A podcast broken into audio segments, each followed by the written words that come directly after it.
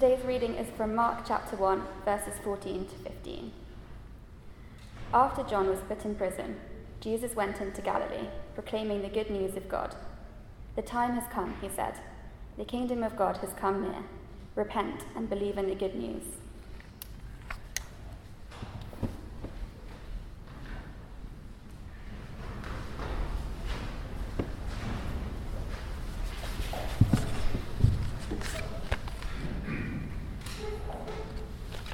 Isabel, thank you for your reading and thank you again for your welcome. Thank you, Claire. It's really good to be here with you this afternoon. I've got a joke for you. I apologise in advance. I only heard it in the last week. It's worthy of inclusion in a Christmas cracker. Are, are you ready for the joke? This is the joke. Are you ready? Yes. Why don't scientists trust atoms to deliver bad news? Because they make up everything. Forgive me. Thank you.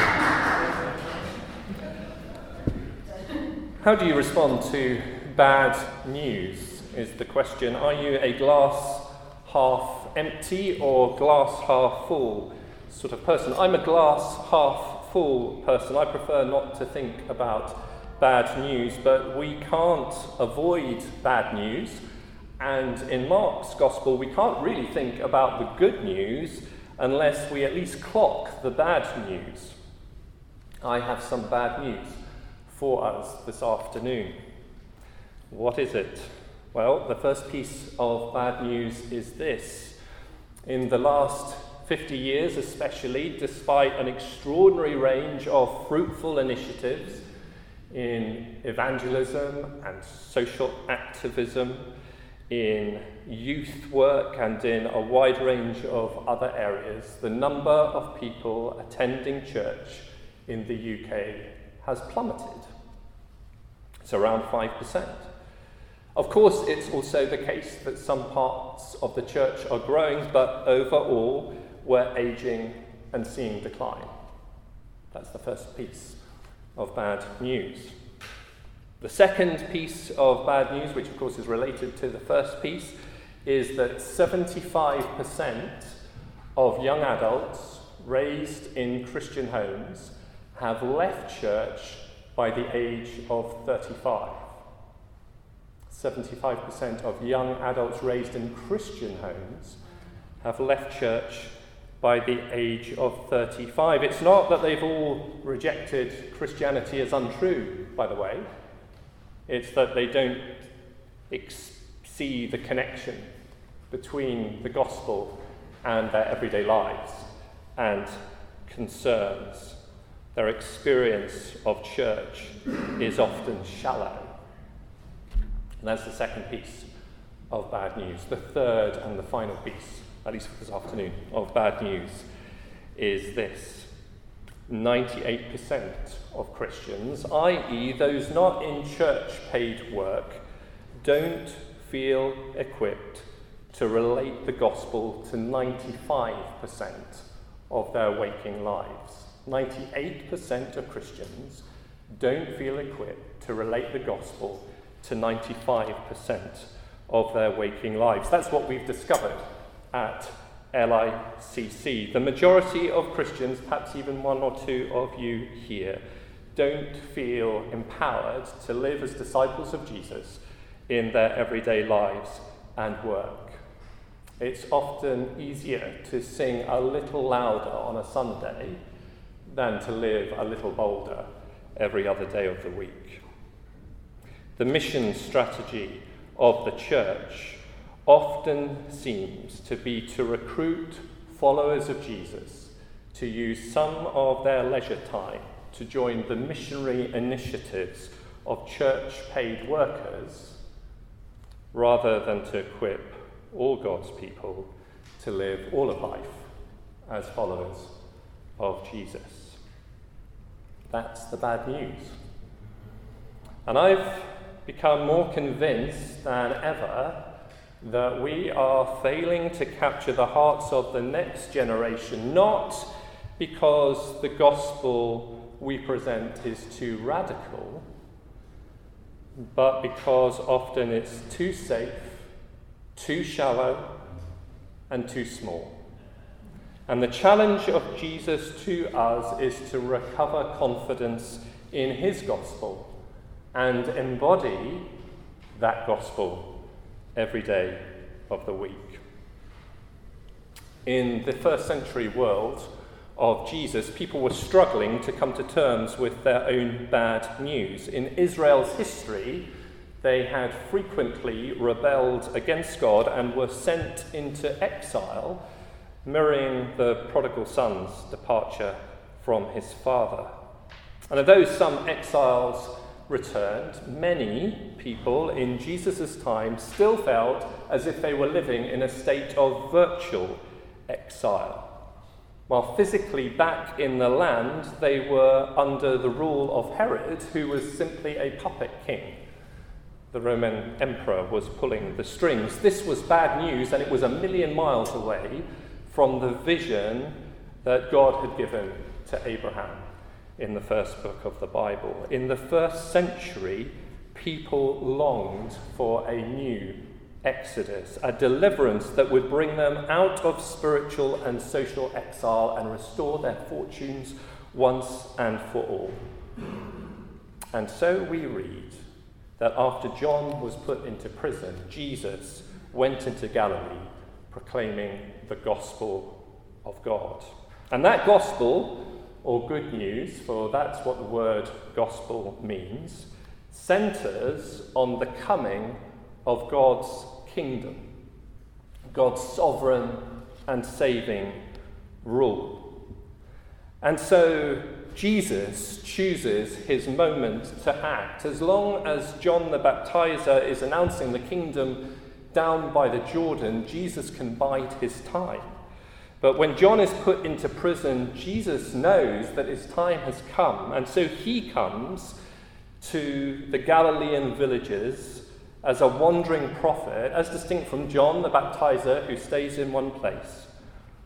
And he urgently announces his gospel to the people. He tells them what is going on. So, what is Jesus doing in the passage we read and throughout his ministry? First, Jesus is announcing the kingdom.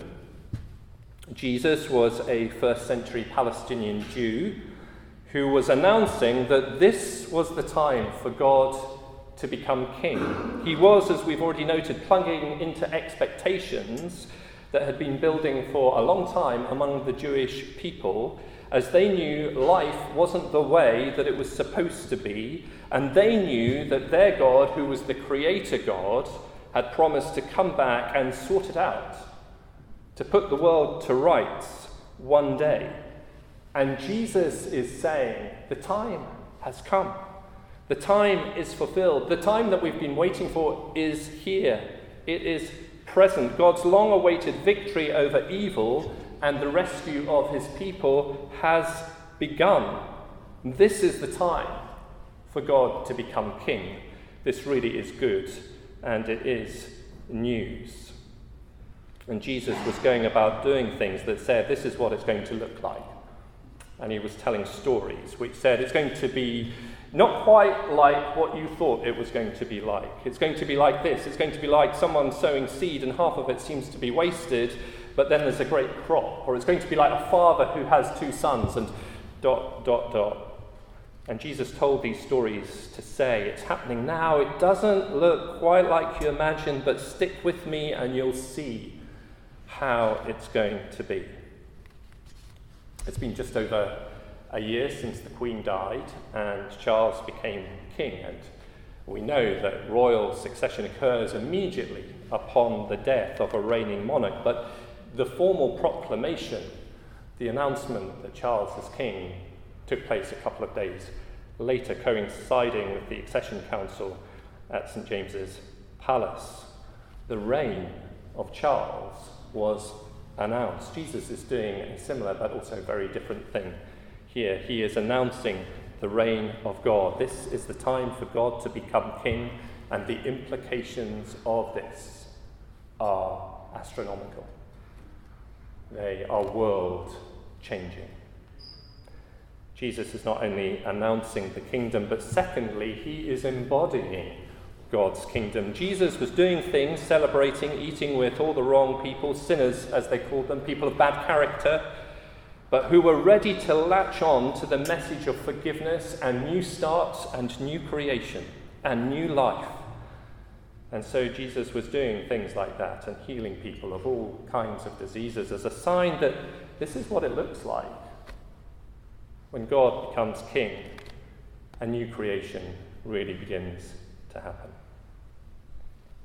But the trouble is, if he was embodying God's kingdom, the forces of destruction and death were going to strike back pretty hard, which is why the focal point of the four Gospels is on the death of Jesus. Jesus believed that it was his vocation to embody a moment when God will come in person and take the weight and the horror of the world's evil and shame and sin and death upon himself and exhaust it. And the sign that Jesus had done this, the further embodiment of the kingdom, if you like, was three days later when he was alive in a transformed, resurrected body. It was the same body, yet it was somehow different. It had gone through death and out through the other side. Jesus was embodying the launching pad of God's new creation. And when we get to know Jesus for ourselves, and when we talk with other people about him, and when we try and live the kingdom way, we're supposed to be embodying the kingdom in a way that is attractive and winsome to people who are looking on it from the outside. Jesus is not only announcing and embodying the kingdom, but thirdly and finally, Jesus is enabling God's kingdom because after he was raised from the dead, he sent the Spirit upon his followers and told them to get on with doing the job that he had started in the world, close up and personal amongst his own people. That is the power and the promise of the kingdom today. When we're praying, Your kingdom come, Your will be done on earth as in heaven, we are praying that all that Jesus did will somehow be channeled by His Spirit through us, through all His people, out into the world, to our friends and colleagues, to all who need to see the signs of the kingdom Jesus announces, embodies, and enables the kingdom, God's sovereign and saving rule. And that was good news for the people in Jesus' time and place. But it wasn't only good news for them, it's also good news for us and for all people in our time and in our particular place. We should never be in denial about bad news, but the good news of Jesus transcends and transforms everything that's thrown at us. The time that we've been waiting for is here. God's kingdom, God's rule is here. It is breaking in, even if we can't always see it. And it's what we pray for. The gospel of Jesus is less about us getting into heaven than it is about heaven getting into us and through us to the world around us. The kingdom is embodied in the person of Jesus, in his life, in his death, in his resurrection, in his ascension, and in the sending of the Spirit. If we ever want to know what the kingdom of God looks like, we can look at Jesus. And Jesus enables us by the Spirit to get on with the job of doing what he had been doing amongst his own people. Right here, right now, in this building, in our offices, in our constituencies, in our communities.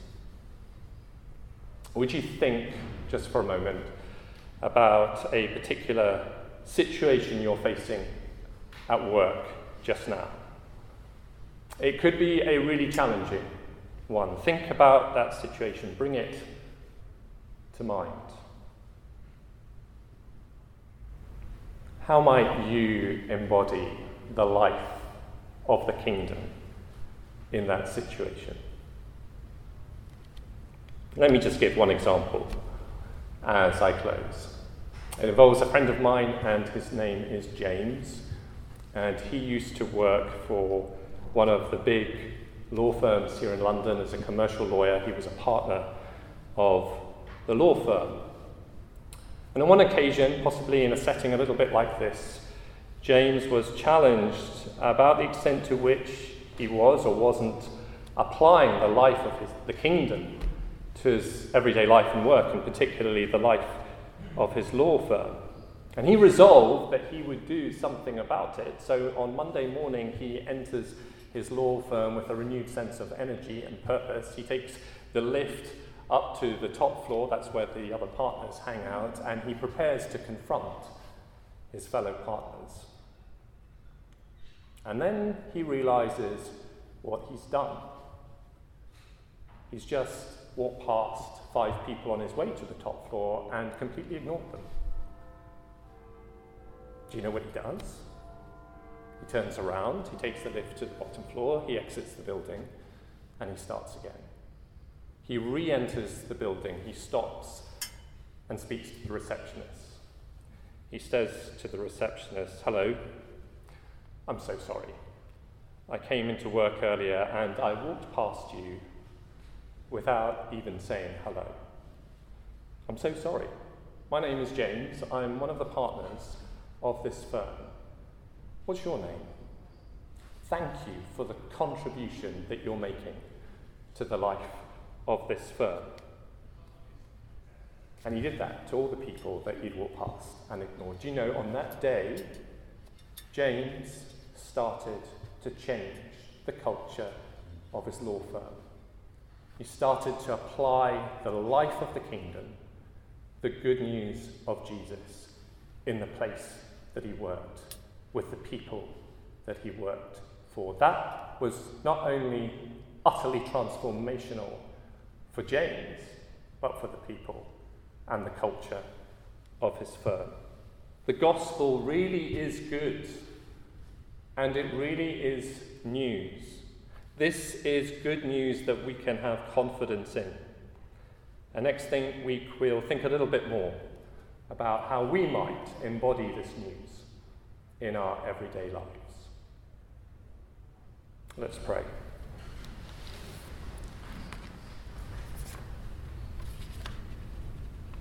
Lord, we pray that in our different ways, in our different circumstances, in our different offices, with the different opportunities and challenges that we are presented with this day, this week, we pray that you will help us to respond to the challenge of Jesus, to follow him, to not only enter the kingdom, but apply, live the life of the kingdom to everything. We pray for your Holy Spirit that you will enable us to do this in a way that is deeply authentic. For we ask this in Jesus' name. Amen. Would you stand for our closing hymn, I stand